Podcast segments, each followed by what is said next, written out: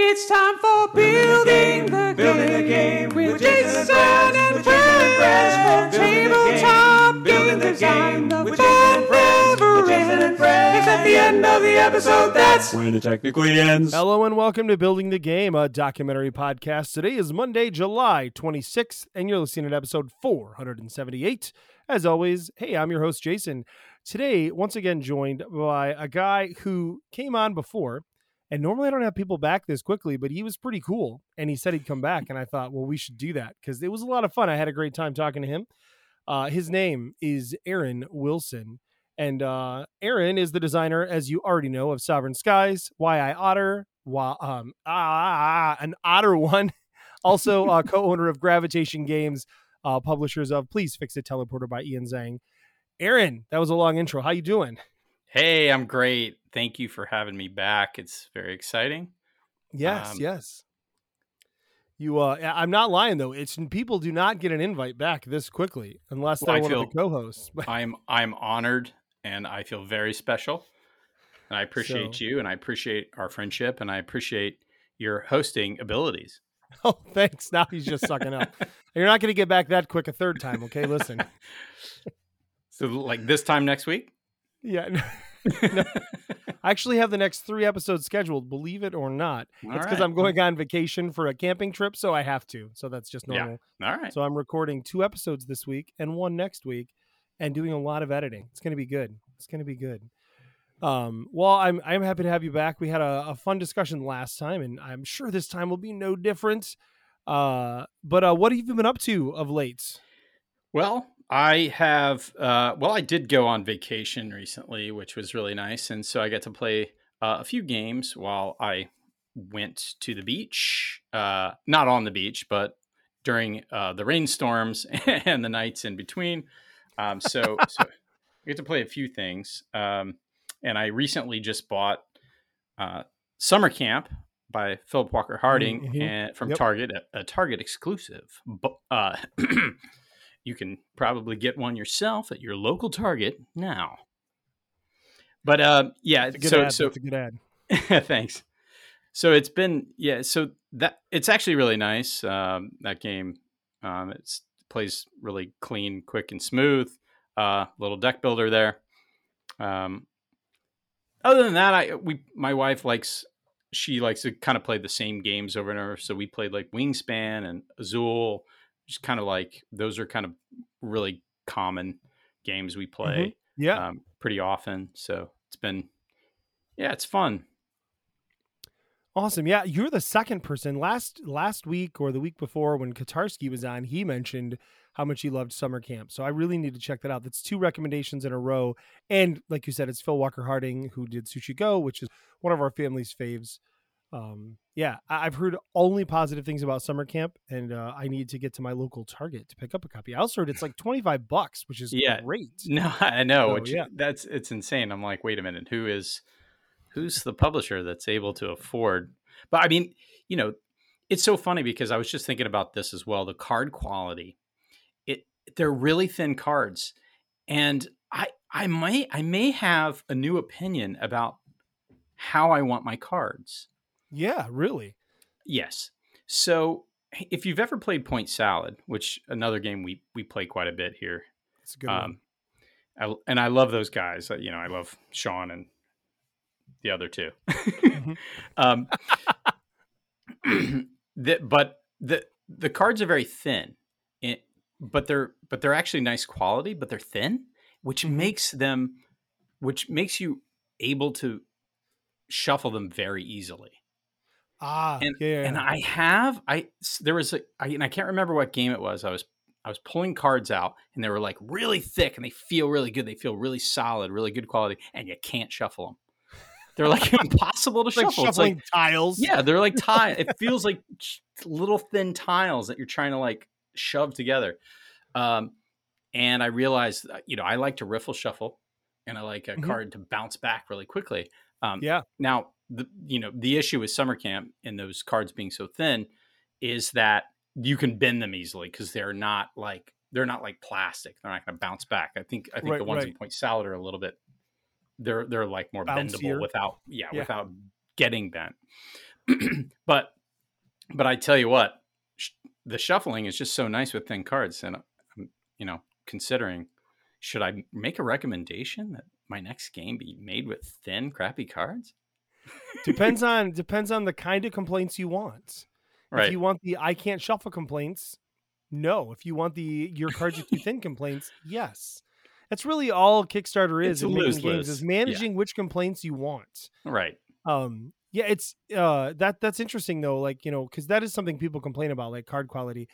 Um but yeah, like there is nothing worse. I think we can agree on this than a game with tiles that says shuffle the tiles. Right? You know how hard it is to shuffle tiles? I hate that about games, except for my game in Sovereign Skies, where at the beginning you have to shuffle the tiles. Please fix the teleporter. That is square cards, correct? uh, they are square cards, Yeah. and there are four tiles, but you don't you don't shuffle those tiles. Right, You right. you literally are constantly shuffling the tiles, trying to figure out how to put them together. But Right, Yeah. right, right. No, I know what you mean. Yeah. The um yeah, yeah, yeah. So so Sovereign Skies then. Yeah, tell your friends shuffle those tiles. It's not it's more of a pet peeve than anything, right? Cuz like I like you, I like shuffling cards. I like the feeling when you shuffle cards. I like how the cards shuffle, right? And then somebody says shuffle tiles and I'm like I could shuffle poker chips better than I can shuffle. Like I can Oh, shuffle yeah. poker chips with one hand. I can't shuffle tiles with 12 hands. Like well, good thing you don't have twelve hands. I I, uh, I have um, only six tiles though in Sovereign Skies that set up. oh, well And that's you, that's you, you yeah. flip them over and you just kind of shuffle them. That's around. not a big deal. I'm talking about like I Scoot can't remember any games off the top of my head, but there are some where it's like here are 12 or 13 tiles. Does Kingdomino make you shuffle the tiles? yes. Yeah, yeah. Kingdomino is is a fiddly Yeah. one. At, at Nobody setup. cares that one like the spiel, but you know, like I care. Right. Actually, that's an interesting game. Like everybody's really excited about it, but honestly, I I bought it because it's Bruno and I Yeah. love Bruno. And I played it and I just like my wife and I've only played it like twice. Like we gave it a second try and I was like, it's just all right. Like I, I don't know what didn't click for me, but something didn't click for me. Yeah, I, I think it's it's you know it's a simple late game. I think Queendomino is Mhm. supposed to be kind of the heavier version of that. Okay. Maybe they yeah, maybe I would dig that more then. Cause Um, just it was, it was I felt like playing it again, it was mostly the same game the second time. yeah, yeah. It just the scoring was a little different, but like it still felt like you were doing the exact same thing. Um, Yeah. And people know I don't like to I don't like to dog on Bruno. He's he's he's my homie. I mean, No, he's I- not, I think it's a brilliant I'm design. a fan. but I, I I'm there with you. Yeah, me too. Um. So yeah, speaking speaking, because I don't have any other games to talk about right now that I've played. I've only been playing the same ones. Uh, but speaking of deck building, uh, as you said like seven minutes ago when you talked about light deck building in summer camp, uh, you were like, "I want to talk about deck building." Um, and I I, was like, "Let's let's talk about deck building." So, in case you haven't picked up yet, listeners, we're we're going to talk about deck building. It's going to be great. We are, and I and my reasons are a bit selfish, but mainly because my Are there any other reasons? the game I'm working on has deck building, and it's one of those things where I, it it felt sort of like I've been working on this game for a year, or a little bit more than a year at this point, um, and we we tried a few action mechanics um, that we thought would work, and we finally settled on this kind of deck builder version of our game and it's working the best. And i guess there's a reason why deck builders are popular but they've kind of fallen out of popularity over the last i would say five to plus years. And all of a sudden there's this resurgence. And, and i and maybe i'm wrong and maybe i'm just noticing them more because i'm like oh you know Right, what right. I have a novel idea. I'm going to bring back deck building. Well it's already back and there's nothing i can do about it Yeah, because you're like, and- I'm going to bring back deck building, but apparently it came back two years ago when people were getting ready to publish games that were deck builders, exactly and now they're just coming out. and and and what's funny about this as well is that when I was when I designed Sovereign Skies, there there weren't a lot of rondels necessarily.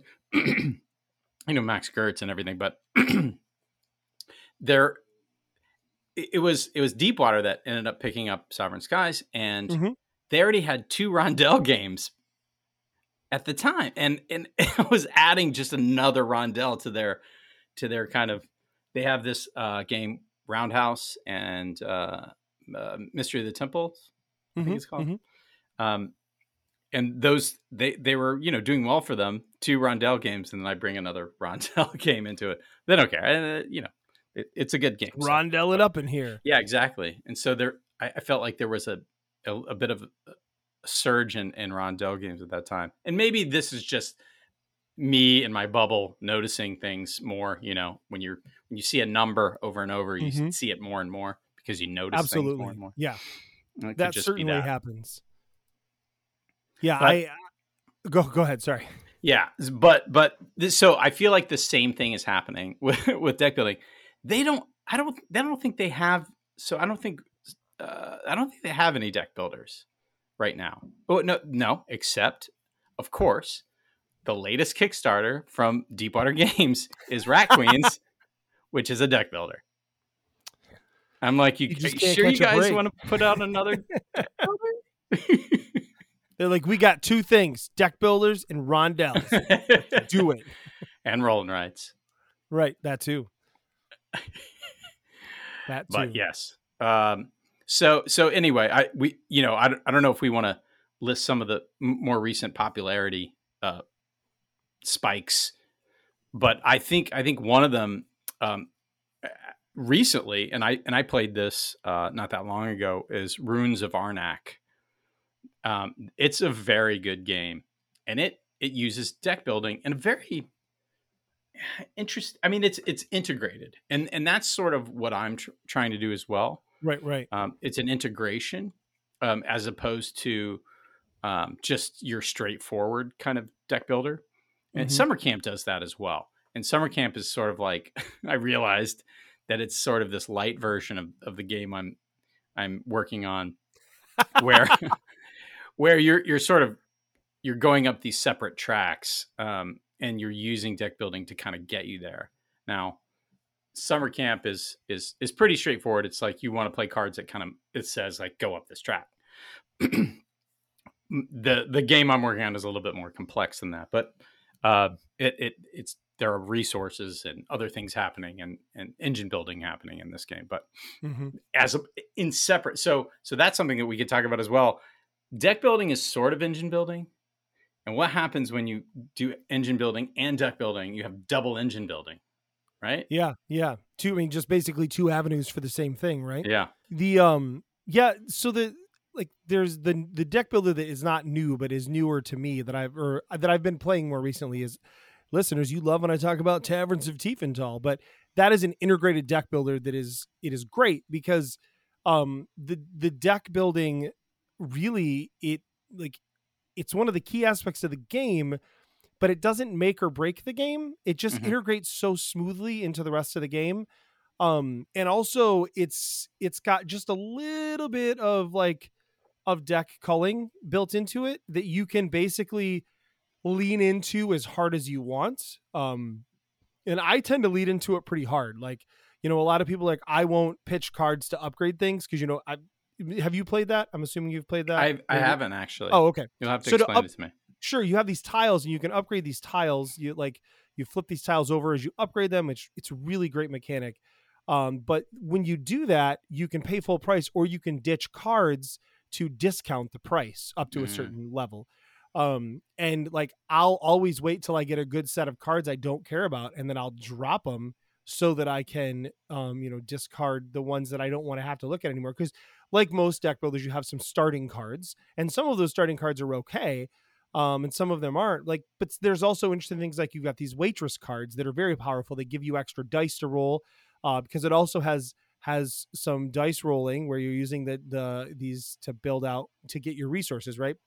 Um, it's some worker placement, I guess, with with the dice rolling, but um, you can sacrifice the deck cards to make it cheaper to get permanent upgrades on your tiles. So now instead of having to wait for a waitress to give an extra die, I always have a waitress to get an extra die, right? Mm. Um, so now I have less, but I have it all the time, right? So in the aggregate, it's better, right? so um, it's I love the integration on that because it is it's very clean. yeah, Um, it sounds smart. Now that said, I like I was thinking we were we were going back and forth a little before the show and we were joking about let's just talk about Dominion the whole time, right? And like in Dominion for me was the first deck builder that I ever ran into. Um and it is it is the pure deck builder, right? Because it's Mhm. not I know that there's like that and Eminent Domain are like two of the very, very early ones. And um I think Eminent Domain maybe was a little earlier, but I think Dominion is what really like took it off. Eminent right? Domain came out after. Oh, after Almost okay. positive. okay. Yeah. Almost positive. Yeah. e- either way, like obviously, I think the thing that really kickstarted that was Dominion, right? Like, Yeah. I mean, that's you know, for for years, like that was that sold eight bajillion um uh expansions, right? Which Yeah. I never played any of them because I thought the core I- game I- was just was I fun, played like right? one or two of them. Yeah, They're all right. It's Yeah, just I- more Dominion. I mean, mean, I mean, the yeah, right. The game works as it's as itself. Like, why do I need to change it? Um, but I like like I think you were saying this too. Like, pure deck builders in general are not that interesting to me. Like, I want to do other stuff and Mhm. also deck build. Um, the one the one example, I mean, exception to that rule that I do want to throw out there. Uh, because I love this game is Flip City. Have you played Flip City before? I haven't. That that always looked interesting to me. it's super solid and so flip city is a is a pure deck builder. That is literally all you're doing. You're trying to get this certain hands at the end of the game to win right? By either getting so many stars out or so many cards out in play. And if that happens you win the game. Um and of course like any other deck builder right it's hard to get all those cards out at the same time. Uh, but as you move through the game you'll get more and more and it's it's it's cool. Um, but the main mechanic, I think, to me, that makes that game so exciting is the reason it's called Flip City, which is that every card is double sided, um, and when you draw cards, um, you you keep the deck the way you built it, which is like with the cheaper side on top, and then when you upgrade a card, you flip it to the better side. Um, and so then you know when you shuffle, so when you shuffle, you're very cognizant of not messing up by like just doing like a you know a standard shuffle and mixing all the cards up right um but it's it's really what i love about it is that like you know you um you have a lot of options within a very confined little space. Um the one thing i don't like about it is kind of like the Kingdomino thing is where like it's the same game if you play it enough right? Yeah. like you just keep playing it and you're like this is this is the same thing i'm doing. Um but it's it's very clever. And when it first came out i was like wow like this is super super clever and very um it was just very different than anything else i'd played. And i know it got a lot of buzz when it first came out it's of an expansion i bought for like wilderness expansion which i believe is mostly the same game but with some different cards uh and then i bought it and never played it so there was that um I I don't know how. Yeah. Yeah. I.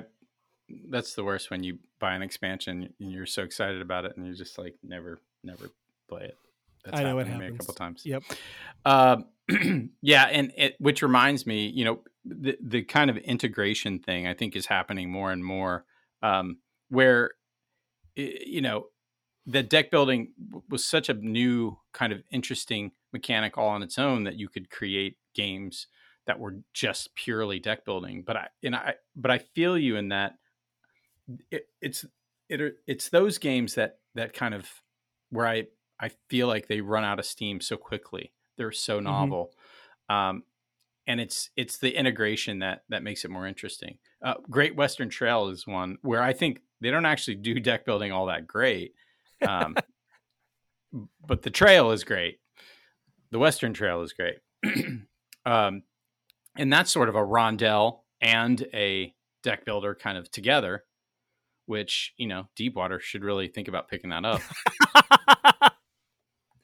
they should see if they can acquire that make a make a make an uh, expansion called like Great Sovereign Trail or something like that. You know, That's a good, yeah, really really Great smart. Sovereign Rats. Welcome to Great Sovereign Rats. Done. If you're So from Deepwater, you're listening to this. You're welcome. Yeah. Um, and then and then you know recently I played Runestones from Queen Games as well, and they do Mhm. something really really interesting with deck building. And I and I was talking about this before, but um, trying to trying to like put a twist on on on what your you know your common deck building I would say, and it always goes back to Dominion. It's like how close or far away is it from Dominion? I feel like that's that's always like the the metric, right? Um, but in rune stones, um, you're trying to get these stones to kind of fulfill these little contracts uh, to move to get points to move up, mm-hmm. um, and certain cards give you more cards, but they also or they could give you stones, and you're you know it's it's fairly simple once you get this into the swing of it. But it has this really cool mechanic where all the cards are numbered. And you start out with really high numbered cards. And when you play a couple of cards, you have to throw away the highest number. So you have to, if you and you'll play two cards you on a turn uh, for a certain action and you're forced to kind of get rid of a card so you're always culling um, which I think is a really really interesting mechanic.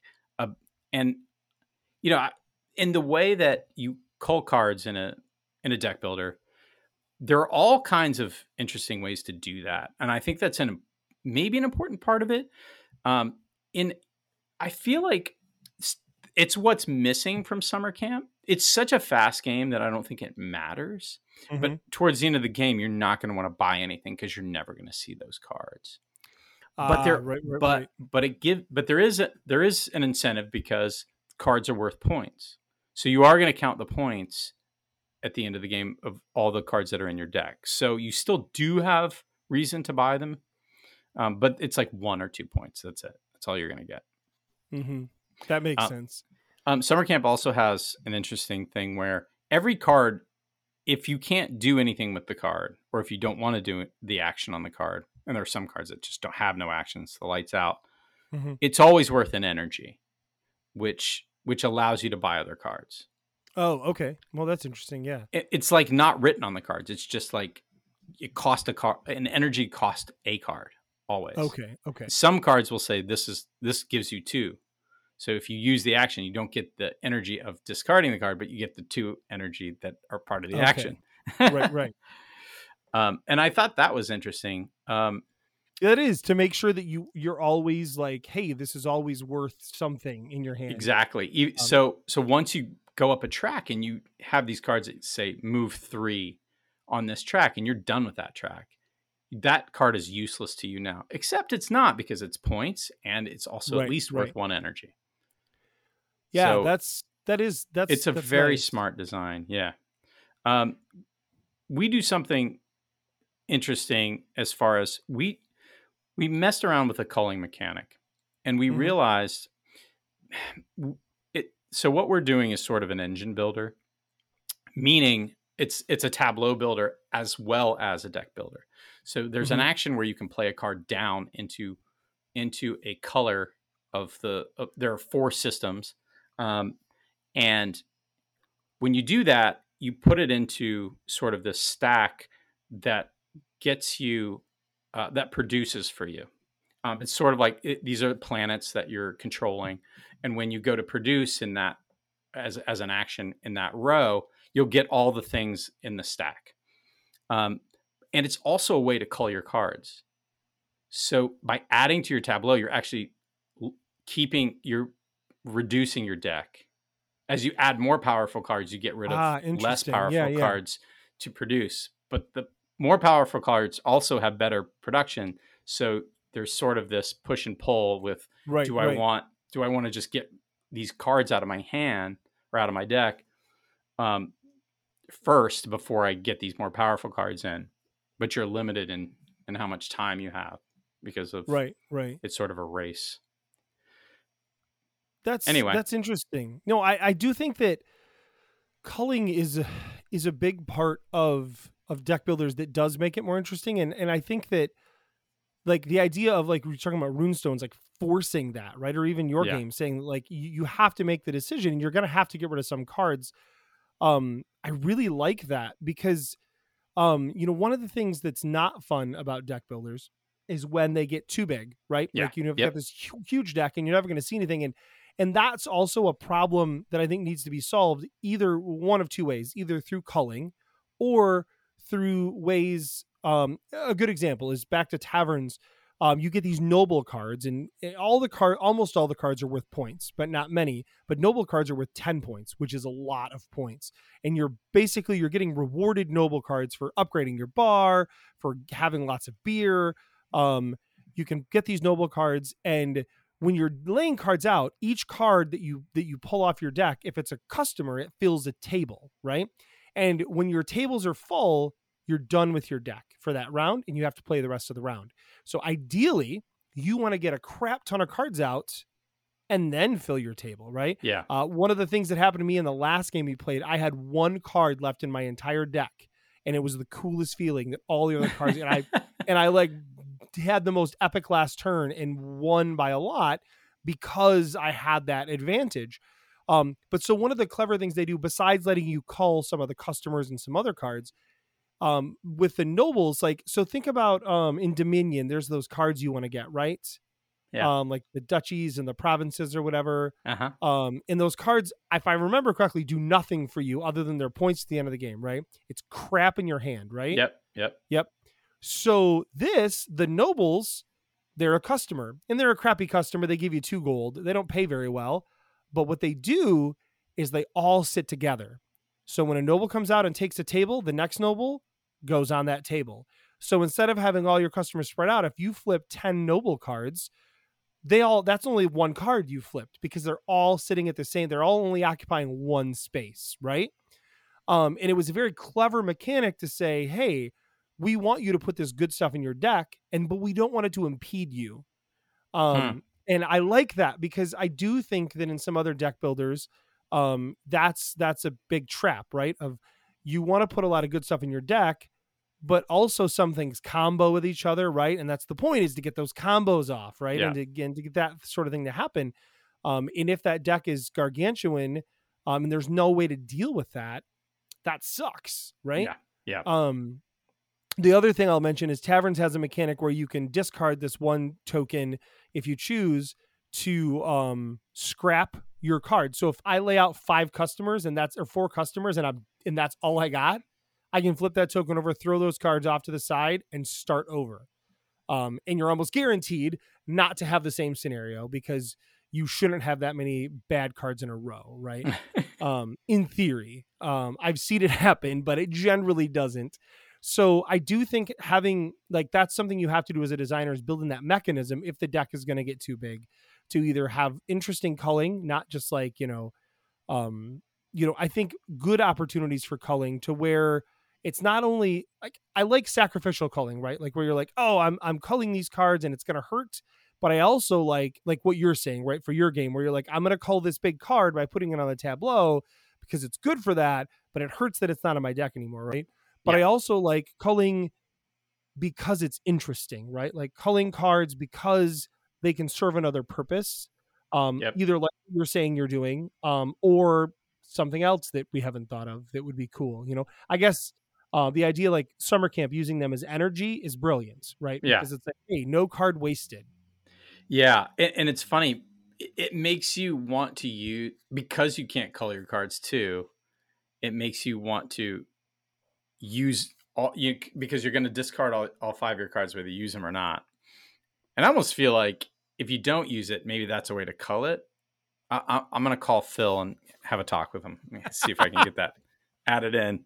House rule that possibly as well. Um, but but it makes you want to use up all your cards too. It's like, well, I'm going to buy the most expensive thing because I have these cards. And Right, they're, right. They're worth at least an energy. So I can't use this, See- but I'm gonna. that would be so that would be an interesting twist right there like here's something we could hack out of summer camp i know i've never played it but like what if it was you know because one of the cool things that i love in deck builders is use it or lose it right All right. so like you get a bunch of points or a bunch of money or a bunch of energy and you either use it or it's gone after that round and you have to start over the next round right what if you did have a system where you've got uh, i get these cards i can play them to do something i can discard them and if I discard them and get energy to buy something, but if I discard them and don't spend them, then I lose them. So what that would be interesting about that is you might have good cards that you have to discard this round because they're not going to do anything for you. And you don't want to lose them, but now you're forced to buy crap cards because you're basically you know feeding the machine of just to I keep those cards. yeah, yeah, I like right? that. Yeah, that's smart. That could be that could be really cool.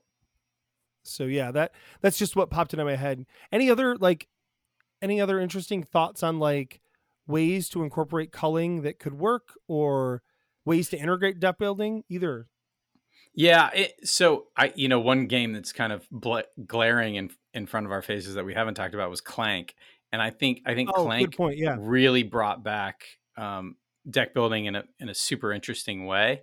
Um, I, it's that game's a little polarizing. I you know I don't know if you've ever heard Chris Kirkman go off on on on why he hates Clank, but uh, I actually I really like. but now i want to know because i like hearing chris kirkman complain about stuff i love that guy he's great I know. Um, but but it's it's one of those it's one of those really interesting takes on it. Obviously, you're you're integrating this kind of dungeon dive, um, and you've got you know point to point movement as well as uh, and how that deck building is integrated in. That's how you move. That's how you fight. Um, uh, but but the culling is really bad in that game. Like it's really hard. I think there's a couple of cards in there that you that you can use. You can barely cull your deck, and by the end, you just have this massive, massive deck. And I, I that's one thing I think is is definitely wrong with that game. I, I think I think Chris's complaint was that you know there's there's sort of this player elimination that happens if you get out, ah and then you, then the the countdown starts happening, and you get stuck in there, and and then that person that's out is just like waiting. But I mean, Yeah, it's short lived. I, I don't th- I don't think that's the issue. That's not an issue that I have with the game. I think it's really fun, but um, but I, I thought I think that that's that's something that um, kind of you know for me to say there's been this resurgence. Like Clank's a few years old already, so it's not like I you know it's obviously it's never gone away since Dominion happened. Um, but I but I feel like there was there was a point where it was like a deep saturation, and no publisher wanted to see another deck builder if they could help right it right because that's all they were getting pitched. hmm and and now that I feel like that's died down a little bit, um, they're starting they're starting to see it and and realize there's like you know people still love it. It's not going away. I mean, as long as there's some interesting twists there, as long as there's some sort of integration in with other systems, um, they're going to they're going to find interest and they're going to find a market for it. it's interesting that you say that. I mean, I can't like just track this like because it would take a lot of research that I'm not going to do. But I, I would be willing to bet that you had a lot of games, right? Like obviously there were a lot of Dominion clones, right? Like Yeah, or even just just pure deck builders, right? Where it was like that is what you do, you deck build, Star Um, Realms, right? DC deck builder it literally was called deck builder, Right. right? I mean, Harry Potter, the deck building game. Right, right. deck building, the deck building game. Um, That one was terrible. was it? Yeah. Sorry, sorry, Chris Kirkman. He didn't design it, but he he did publish he, it. He did publish it. Yeah. Who did, was that? Christopher Bedell? Did he design that? think I- he did. I was for those jokey games that were supposed to be fun. yeah. they- There. Yeah. Right. Was, It was like engine building, the engine building game. Yeah, yeah, yeah, yeah. so it was a clever idea. It was a clever, and I don't know all the other games. I had deck building, the deck building game, and I wasn't a fan. But, um, but anyways, um, you know, I'm curious if what started to happen was those designers that love deck building were like, how do I make this a game that I can pitch with deck building that's Yeah. not a deck building game? And that's where you started to see the integration of maybe I could just do light deck building, as we like to say as designers. So it's got some lights of this mechanic, light player elimination. Um, you know, exactly. that's a, that's a thing, right? No. Um. So, anyways, yeah, and then, and then I think those games started to you know become you know become more ubiquitous, and then it was kind of like, oh, this is just a mechanic we're doing now. Um, and then you get more games that are now once again more deck buildy with with less other stuff. Um, but no, I, I think that happens a lot in the market, right? Like, um, I mean, when Roll and Writes came out, right? It was like every game is a Roll and Write, Yeah. and, And every every publisher wanted to have their their roll and write. in their line But now, now you're seeing more roll and writes come out that are different and interesting and really kind of like morphing into other things. You know, like roll and writes used to be like fill in these spaces specifically, like, and you had these limited choices and and now we're seeing other games where that's that's not always the same. One of my absolute favorite roll and writes uh, plug for it is Silver and Gold. Oh yeah, um, yeah. Where We play a your lot con- of that too. Yeah, your your choices are getting limited until you finish the card, and then boom, wide open again. Another Philip Walker Harding. Is that Philip Walker Harding? I It didn't is. realize that. Oh my gosh, that is one of my all-time favorite games.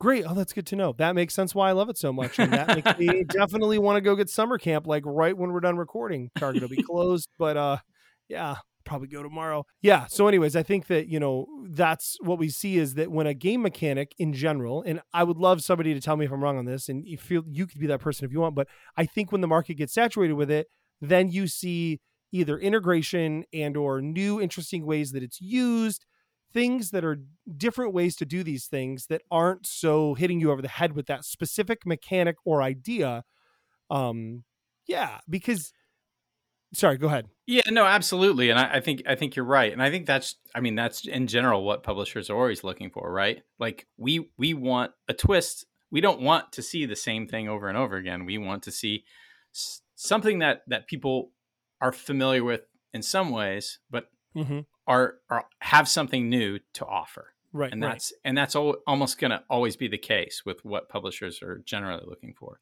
I know that's the case with what we're looking for when we're Right, looking right. for very simple uh, kid games, like kid friendly uh, family games, uh, really light. Um, it's very hard to find something that's that's really new and interesting, and we know Mhm. that. Um, but but that's always the case. That's always going to be the case. If we see something that's too similar to something that's already out there, um, it, there, there's just no way we're going to do that. We're, we're not going to take a chance and just of looking like something that's just copying something else.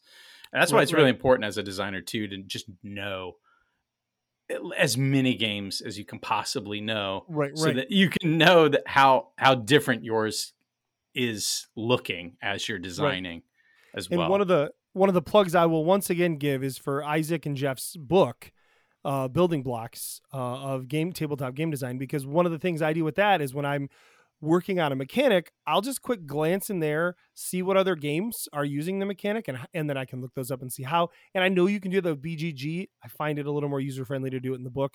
Plus i enjoy just like hey there's this mechanic i want to explore let's look through that and see how other games have explored it and do i have something to add to that that's different right? Yeah, um, you were saying you know publishers want to see something that's out there but see it with a twist. It reminds me of, of the hollywood phrase like a sequel in hollywood like the line is always give me the same thing only different right? Like, that's how you make a successful that's sequel really right true. i want the magic of the first movie but i want it in a way that's unexpected and new Yeah, um, and that's exactly what what publishers are looking for with games, right? Because they want games that remind us of good experiences, but add something new to the conversation or to the market, right? I think that's what's so important. Yeah, it's it's really true. I was I was telling someone today that I work with who has no idea about anything in board games. But you were just like, I'm just going to talk to them They- anyways. They, were just like, "What? No, well, like, what's your favorite board game?" And and I, you know, I don't, I don't, I don't Oh, make so like hard. board game So lists. yeah. You know, I don't Yeah. really do that. But I said one of my favorite games is Wingspan. It's just it's just a really interesting engine builder that I enjoy playing and that I play with my wife quite a bit. Mhm. Um, Yeah. and and I'm always up for it. Like you know, you like a game if you're always up for it. Um, yes, yes. and and and and the fact that it's birds is just something that's like it's not sci-fi and it's not fantasy which is just so refreshing in the board game world says the guy who designs mostly.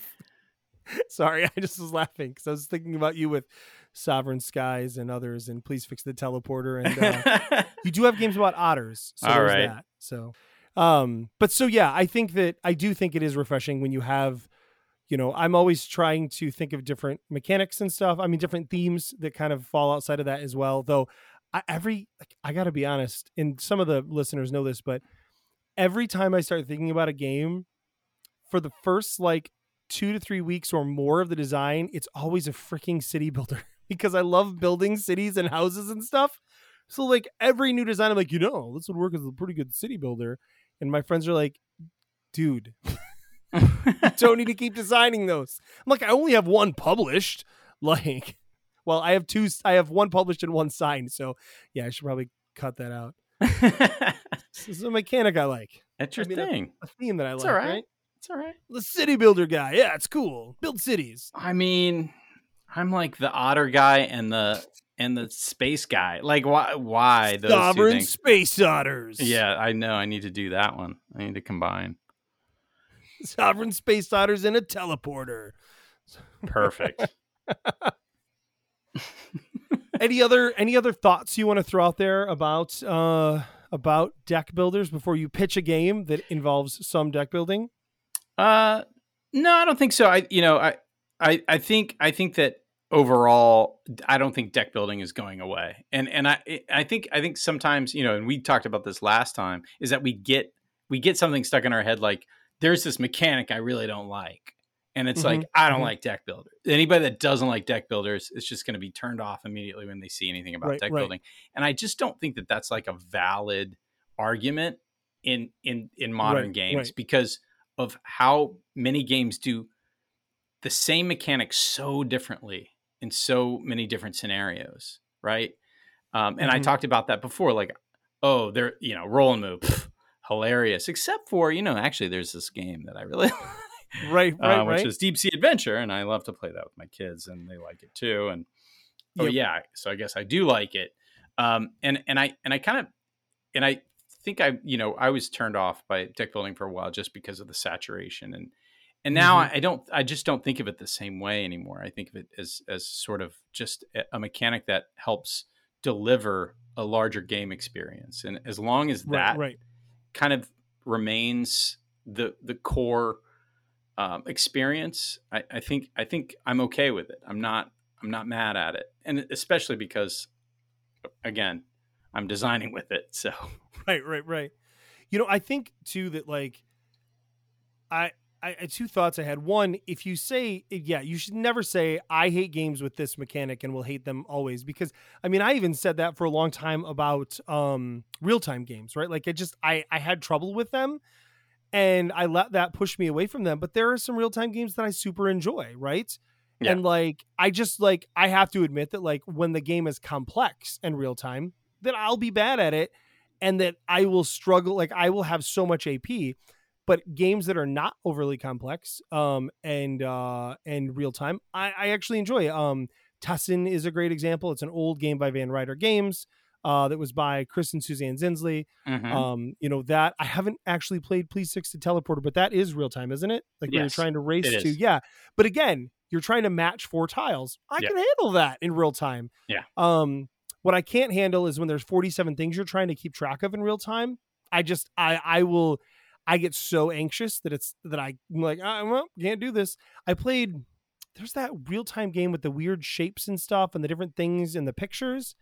I feel like it's game about no, it's like you're somebody will show you something and you're trying to pick up the th- right things or something. It was Oh, popular a couple of years ago. do You know what I'm talking about, right? Yes, I do. Um, I don't remember the name of it. Len, uh, my friend Len, uh, showed me how to play it, and it was great. Um, That's kind of a stressful game too. it is, but it but it's so quick and stressful. Yeah, It's yeah. not like we're gonna play this 10 minute session and it's super it's- stressful. It's Isn't there like- like ghosts in it? yes, it's like ghosts. Who ghosts there? I don't know. ghosts of ghosty ghost, blue ghost. I don't know. But anyways, it's that is a stressful game, but it's so quick, and there's so many moments like ah, you got it first. Like that's fun, right? Yeah. Um, it's not a game where like halfway through I'm like I don't know what's happening and I'm lost. I'm just gonna keep rolling these dice and hope that no one notices that I don't know what I'm doing.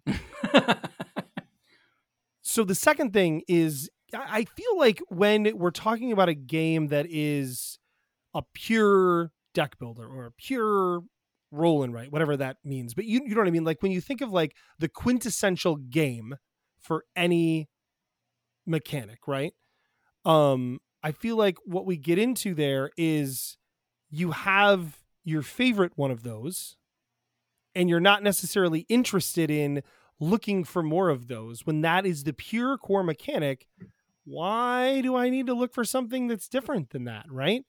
Um i mean if you are super sold on dominion as a pure deck builder are, are you really looking for another pure deck builder? I would argue you probably aren't. Most most people probably aren't. Um, I don't know how, how that hits you or how you feel about that. Yeah, and I, I think I think it's a personality type, right? So I think that some I think that some gamers like a certain mechanic and they look for every game they can find that has that mechanic. And then there are collectors, there are collector gamers who say, Mhm. I want to have one perfect thing of each of these mechanics. Right, right. But yeah. no more than one. So I'll Mhm. try that and that might replace the one I have. But if it doesn't, I'm getting rid right of it. right Right. yeah no i think that that is you know i think that's a, pretty good like a, a great example is the yahtzee mechanic right like the pure yahtzee mechanic of rolling dice right um so games like zombie dice fall in there right yahtzee obviously falls in there right press your luck but you're rolling for you know and and and when yam slam when i found yam slam which i don't know if you played yam slam but it's a not. fantastic game you should you should play with your kids it's Okay. it is they took everything that is stupid and sucks about Yahtzee and made it not part of the game. Um, you roll the dice and then you collect chips. Um, so like if I get uh if I get a, a large straight, which you know all one two three four five, um, I get to take the token that says large straight. But if there are no large straights left, I'm SOL. Well, then I would take a small straight. But you know what I mean? Like you, basically it changes what you're rolling for. Yeah.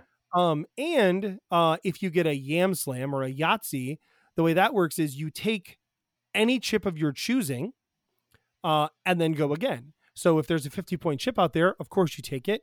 Uh, but if there's not, perhaps you're taking a chip that will help you complete the full set of all seven chips you could get, which will give you bonus points in the end. And um, so it's it's a super Yahtzee killer, right? And like after getting that, I'm like, I never need to play a different game that is that is just Yahtzee style, right? And I know that Yahtzee is probably not the best example, but one of the things with roll and rights is I'm a huge roll and write fan, right? Obviously, but if I get like if every game roll and write game was like Rolling America or any other game where it's just putting numbers in a slot, right?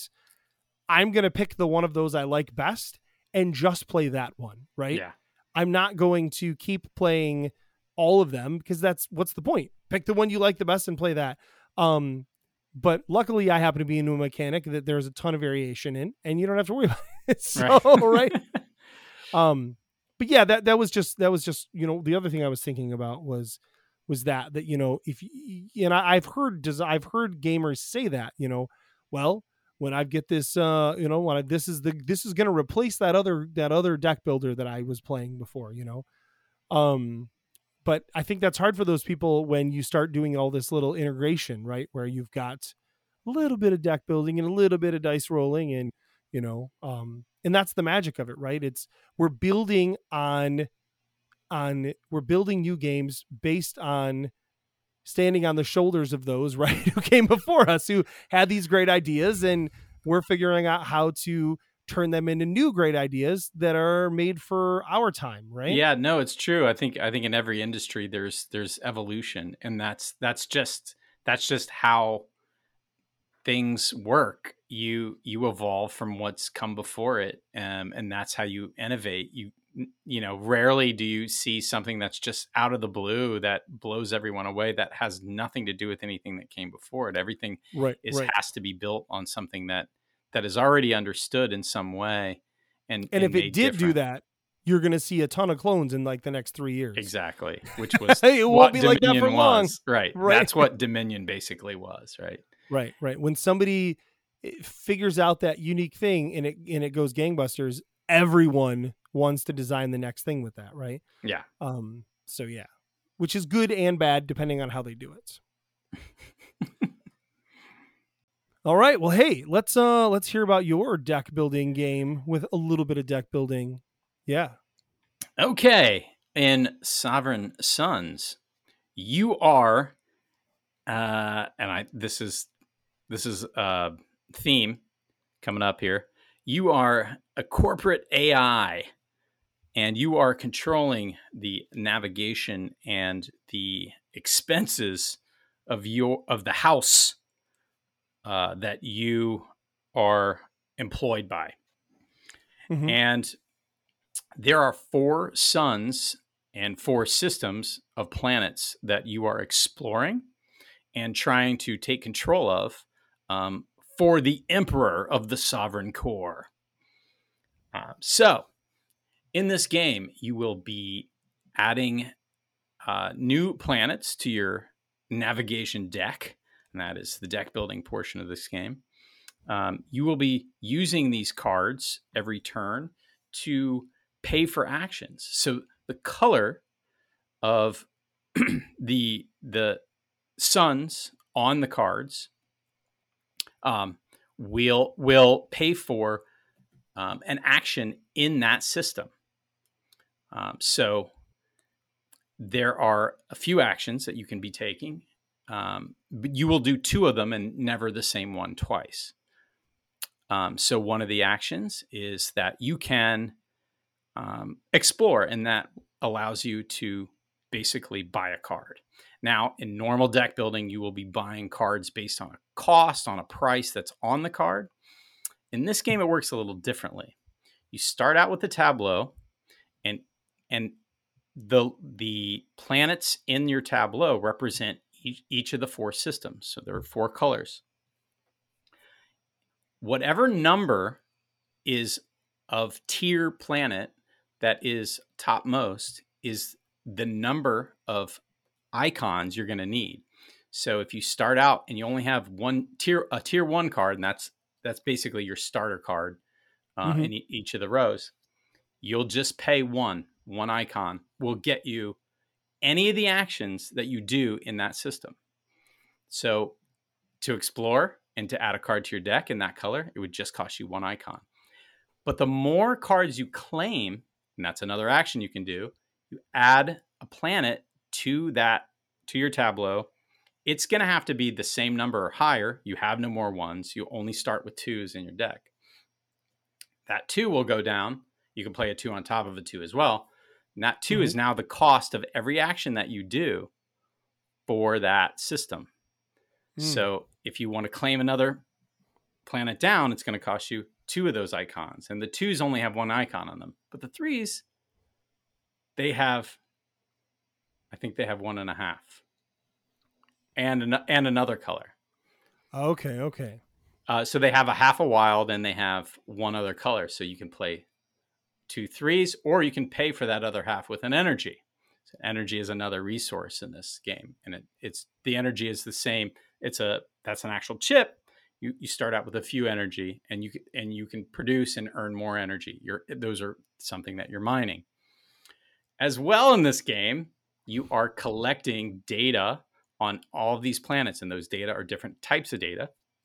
So each one of the systems has a different type of data that you'll be collecting from each one can give you different data, but for the most part, those colors are going to be matching.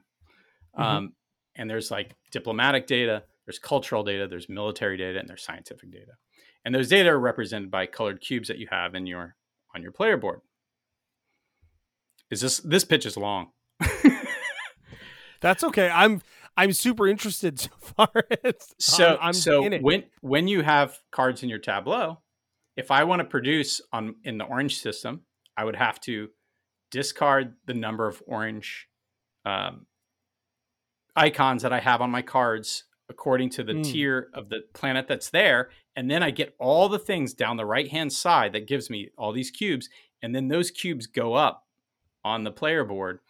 And when I have enough cubes in any one of those rows, and they're different lengths for different colors, the blue costs more, but you get more points you're going to go up these tracks around the sun on each of the okay. systems and get points based on this other thing that you'll be getting, which is you're placing out armadas and some of those production things that you're getting are placing out little things that give you area, area majority out on in those systems. Okay. And if you have if you have the most when you go up that track, you get extra points, you get bonus points. And so it's sort of a race up to have the most influence up the track. And so these these all these actions kind of work together um, to to build up this sort of empire on this tableau, mm-hmm. but it costs more every time you have a more po- powerful card that gives you more stuff. Eventually, you'll have a four tier card that costs you four of those icons. But the amount of stuff that you get, and you get extra points, there's a way that it's playing off of other things that you have. You get points per card in another system that you have. Um, you get a lot. You can you can combo these things together and get a lot of points per turn. Right, if, right. And if you're doing that, it the number of uh, of uh, points that you're getting really ramps up towards the end of the game, um, and it can play in about an hour. So who's ever got the most influence at the end of the game hmm is the emperor's favorite person in the world and the, The sovereignest of sovereign. the of sovereignest sons? of so- of sovereign sons. Nice. So there we go. Um, so yeah, so so the deck building that that we use um, is is used in a- in a very different sort of way. All of Yeah. all, all and all of the tier three cards that you'll be buying at first. Once you claim a tier three card, that you get an unlock token in that color that allows you to then purchase and explore the tier four cards. But you have to have had Oh, I claimed a tier three card first, and then that's that interesting. and that doesn't go into your discard that actually goes into your hand so you can actually play that as your second action or or keep it also this is a weird deck builder where you're not discarding all the cards you don't use you any cards you don't use stay in your hand and it's, it's Oh, a maximum wow. of five. There are also there are also when you when you cycle through your deck printed on the player board gives you three free actions. You pick one of those. One of those is buying a um, an upgrade and these upgrades are we're calling them uh, what do we end up calling them? We were calling them tech but they're actually like people they are um, oh yeah. Well, they could be robots, and then they could be tech and people. yeah right well some of them might be Problem solved. but they're basically specialists that you add in and they're these are like perpetual little powers that like rule breaking ga- powers like one Uh-huh. is like you just get a blue every turn or you get an energy every turn or one might be you get a point every time this happens right and Mhm. so and so those little things that you're adding up you know by the end you might you're only get you have to get unique ones and there's three out and you have a starter that's basically your corporate kind of starter your captain or whatever that may be Right, Um, right. so so it's a little bit of player um, asymmetric player power a little bit there that you start with you have your own special kind of ability I'm Um, always a fan of that. Yeah, yeah. so there- there's player kind- powers. yeah For the win. Um, so it's a it's a little heavier than than Sovereign Skies, um, but but it's but it but it there's a lot of variability here, which I Mhm. don't like to say replayability because I don't really like I don't think that word is is correct. I don't know. We've talked about that before. Keep But- using that word. I don't Yeah. think that word means what you think it means. I think it's variability that we're looking for that allows you to feel like you have replayability. Right, right. But I, any but we- game has replayability, right? It's just yeah. some of us need more variability to Yeah. want to play games more. Exactly. And, uh, you know, chess, one of the most replayable games in the world, uh, unless you don't Right. like chess. Yep, yep. and it's the same. It's the exact same game every Right. time, right? So yeah. Oh, that sounds that sounds super interesting. Um, I like the stuff you're doing with deck building in there. Um, yeah, no, it sounds uh sounds it does sound like there's a lot going on. Yeah. so I'm excited to see the board and how it lays out when that uh comes to Kickstarter, which will not be for a while, uh, as you said to me before. It'll be sometime next year, right? Yeah. Yeah. We've, we've still, we've still got uh, a lot of play testing to do um, just to work out kinks. But for the most part, um, we're, we're about 98% there, which is an awesome feeling. Oh yeah, yeah, yeah, yeah. That's that's the last little couple tweaks. Always feel good because it's like, um, yeah, you're not, uh, you're not, you know, you know, you're not going to make any ridiculously huge overhauls to the game. It's all about like those little tweaks to to fix things that could just be a little better. So Yeah. that sounds awesome. I look forward to checking it out once it's out there. All right. Thank you. Thanks again for coming on the show and uh, and talking about your game and talking about deck building and all sorts of fun stuff. It was great to have you back again, Aaron. Hey, it was a pleasure. I, uh, I love hanging out with you, um, you know, virtually Right, right. on your podcast. Um, yes, yes. I'm hoping someday we'll actually get to hang out in real life at a That'd be awesome. somewhere. That'd be awesome. 2022. I'm there. I'm there. So. Yeah, me too. Well, listeners, I hope you enjoyed our conversation as well. If you want to get in touch with us, you can reach out to buildinggamepodcast.com. Check our Discord channel there. You can also email us, buildinggamepodcast at gmail.com. You can call us at 770-TEL-BTG. Of course, the easiest place to find us is always going to be the Twitter at podcastbtg at J.A. Slingerland. Aaron is at Internet's Magic. Uh, and those are the great places to find us. Thanks again. And until next week, good night. Good night, everyone. Building the game with Jason and friends, with Jason and friends. Building the game, building the game with Jason and friends, with Jason and friends. Dial 770 tell BTG. Please don't use the email.